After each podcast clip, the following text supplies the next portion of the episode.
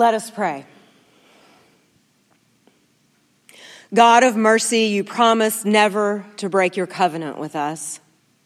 Amid all the changing words of our generation, speak your eternal word that does not change. Then may we respond to your gracious promises with faithful and obedient lives. Through our Lord Jesus Christ. Amen. This morning, our lesson comes from the book of Genesis.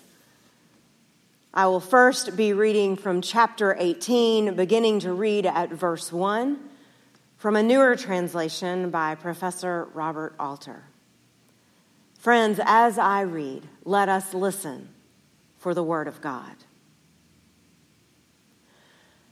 And the Lord appeared to Abraham in the terebinths of Mamre when he was sitting by the tent flap in the heat of the day. And he raised his eyes and saw, and look, three men were standing before him. He saw and he ran toward them from the tent flap and bowed to the ground.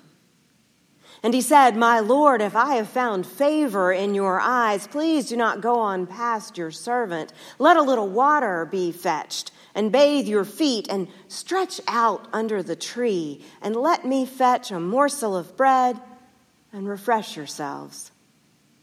Then you may go on, and for have you not come by your servant? And they said, Do as you have spoken. And Abraham hurried to the tent to Sarah, and he said, Hurry, knead three seahs of choice semolina flour and make loaves. And to the herd, Abraham ran and fetched a tender and goodly calf and gave it to the lad who hurried to prepare it. And he fetched curds and milk and the calf that had been prepared, and he set these before them, he standing over them under the tree, and they ate. And they said to him, Where is Sarah, your wife? And he said, There in the tent. And he said, I will surely return to you at this very season. And look, a son your son, Sarah, your wife, have, shall have. And Sarah was listening at the tent flap, which was behind him. And Abraham and Sarah were old, advanced in years, and Sarah laughed inwardly, saying, After being shriveled, shall I have pleasure? My husband is old. And the Lord said to Abraham, Why is it that Sarah laughed, saying, Shall I really give birth, old as I am? Is anything beyond the Lord? In due time, I will return to you at this very season, and Sarah shall have a son. And Sarah dissembled, saying, I did not laugh, for she was afraid. And he said, Yes, you did laugh. This is the word of the Lord. Thanks be to God. Now you're invited to take a moment to breathe and pray and reflect on God's Word.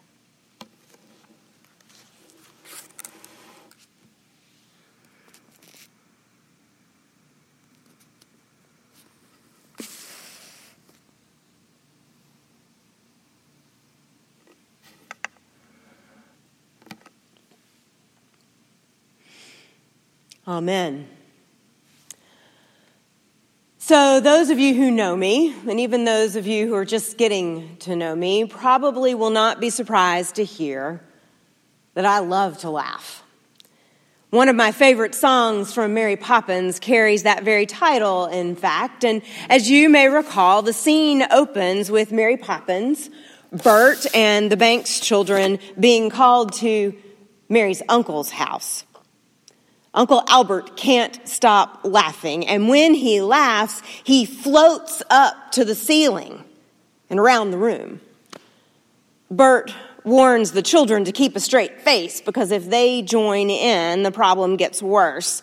Last time it took us three days to get him down. As a child, I marveled at the silliness of the scene. As an adult, I find myself wanting to float and giggle and guffaw aloud along with Bert and Uncle Albert and Jane and Michael Banks, while proper Mary Poppins looks on with a frown. The image of being lifted by laughter is one that speaks to something deep down, at least for me. Some of my most healing moments of late have included bouts of laughter with friends, colleagues, and loved ones. We have laughed together over screens and phone lines at silly memories, at our still not remembering to mute or unmute ourselves on Zoom, and over corny jokes. And it has been good. To use the language of last week's text, it has been supremely good, even. I think Sarah knows how it feels to long to laugh. When we first meet her in chapter 11, she is singled out in one of those long biblical lists of names known as genealogies. You know, the ones that have all the begats in the King James Version. Everyone else is listed with their names and maybe the names of their spouses. Sarah, or Sarai, as she is called at first, we are told was barren. She had no child. This is a huge plot point, of course. In a few verses after that one, God calls Abram to leave all he has known and all who know him to travel with all of his family to an unknown place where God promises to make Abram a great nation to make Abram and his family a great blessing through which all the nations of the world will be blessed. So if we're paying attention, our ears perk up. How exactly does God intend to pull this off through 75 year old Abram and his barren wife, Sarai? So Sarah's lack of a child is a huge plot point in the story. But her inability to bear a child is more than a plot point for her and for others who have struggled in similar ways. To say it is no laughing matter is an understatement at a minimum. It is heart wrenching and heartbreaking in a deeply personal way. I've always wondered how Sarai responds when Abram, Abram comes back to tell her about his conversation, that first conversation with God. Clearly, she goes along with this and on this journey to an unnamed destination, but does she laugh then? Does she allow the tiniest spark of hope to begin to burn within her? Does she dare to trust that such an outlandish promise of children and grandchildren and great grandchildren just might be true? The text I just read, our first text this morning, comes six chapters and 25 years after Abram and Sarai's journey begins. 25 years. Old Abe is 100 years old now, and Sarah is staring down, down 90. As two other pastors point out, if Abraham and Sarah were a Netflix season, this would be about episode seven. In the episodes that come before ours, Abram and Sarai travel to Egypt, where Abram deceives the king into sparing his life by saying that Sarai is his sister. God soon promises Abram once again that he will be the father of a great nation. But Sarah and Abram get a bit nervous and try and end run around things to get a grip on the promise. And Abram fathers a child with Hagar, Sarah's servant. To no one's surprise, Sarai comes to resent Hagar and the child Ishmael. And God tells Abram once again that he will be the father of nations, and more explicitly, that Sarai will be the mother of kings. God changes their names to Abraham and Sarah, emphasizing the seriousness of the promise, and Abram, Abraham, by that point, responds by laughing. He laughs so hard that he falls flat on his face. And then tries to convince God to just go with Ishmael. But God will not be moved from the promise, as laughable as that promise may seem. In our text for this morning, with Abraham's laughter still echoing on the breeze, some visitors arrive. Abraham promises them a small snack while then providing a feast and a display of extreme hospitality that would impress the most over the top southern grandmother. He directs Sarah to bake bread from the finest flour, and not just a little bread, but 36 pounds of flour's worth of bread. I imagine Sarah peeking out from the tent with flour smudged on her face and her dress, worn out not just from the whirlwind feast preparation, but from year after year and month after month of hoping for the promise to be true, only to be bitterly disappointed. So when Sarah overhears the visitor reiterate the promise and give it a definite timeline, she laughs. Now, I don't think this is the kind of laugh that sends Sarah giggling and floating to the roof of the tent. The visitor confronts her about why she laughs, and she denies laughing at all. She is afraid, it seems, afraid of offending this mysterious guest, but also perhaps afraid to hope afraid to trust yet again that the promise is true. I know that laughter. Our gay friends and trans neighbors know that laughter. Our black and brown siblings know that laughter. Our older friends who have been isolated from everyone for weeks know that laughter. I'm guessing you may know that laughter too. Maybe you have even found yourself laughing in that way in recent weeks. It teeters on the edge of crying and echoes because it can be hollow inside. I did not laugh, Sarah insists, but the holy visitor has heard her. He has heard Sarah's innermost weariness and disappointment and fear. She cannot hide it. Yes, you did laugh he responds. Sarah acts as if she has been exposed, busted even. But what if she has also been seen? In hearing and naming her laugh, God reveals that He knows her deepest longing and her pain.